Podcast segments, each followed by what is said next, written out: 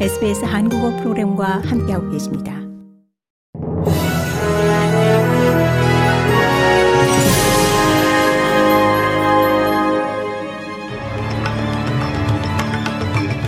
(2월 8일) 수요일 저녁에 SBS 한국어 뉴스 간추린 주요 소식입니다. 튀르키예와 시리아에서 지난 6일 발생한 강진으로 인한 사망자가 만 명에 육박한 가운데 이번 지진으로 현재까지 호주인 4명이 실종된 것으로 보고됐습니다.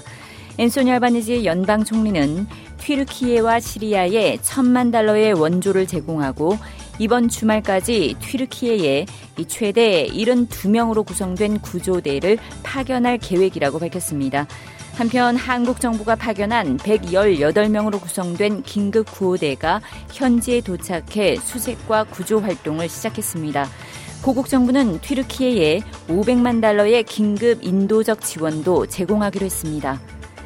연방 정부가 야당의 요구를 수용해 의회 내 원주민 대변기구 설립에 대한 찬반 양론과 정보를 이 다양한 언어로 제공하는 팸플릿을 제작하기로 결정했습니다.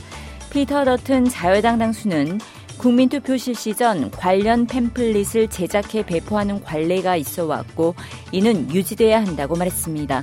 노동당 정부는 지난해 디지털 시대의 팸플릿은 더 이상 필요 없다면서 제작하지 않기로 결정한 바 있지만 케이티 갤러허 연방 재정장관은 오늘 찬성과 반대 양쪽 의견을 담은 팸플릿 배포를 요구하는 현행법이 그대로 유지된다고 확인했습니다.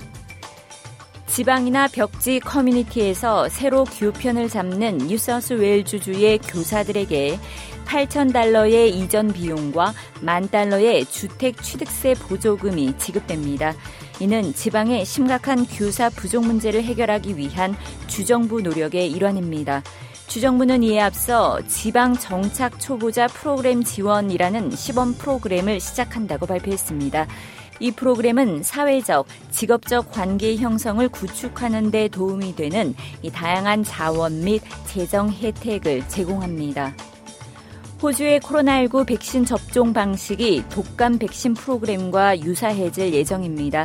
호주 면역 기술 자문 그룹 아타기는 18세 이상 성인으로 지난 6개월 동안 이 코로나19 백신 접종을 받지 않았거나 확진 판정을 받지 않은 이들은 앞서 백신을 접종받은 수에 상관없이 부스터샷을 접종받을 것을 권고했고 정부가 이를 받아들였습니다.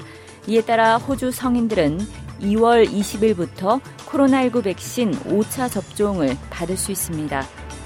고국에서는 야3당이 이태원 참사 부실 대응 책임을 물어 공동 발의한 이상민 행정안전부 장관에 대한 탄핵 소추안이 국회 본회의를 통과했습니다.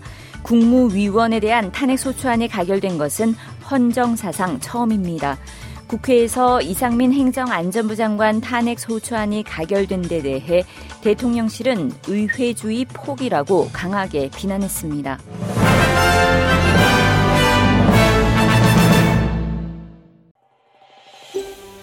더 많은 이야기가 궁금하신가요? 애플 포드캐스트, 구글 포드캐스트, 스포티파이 또는 여러분의 포드캐스트를 통해 만나보세요.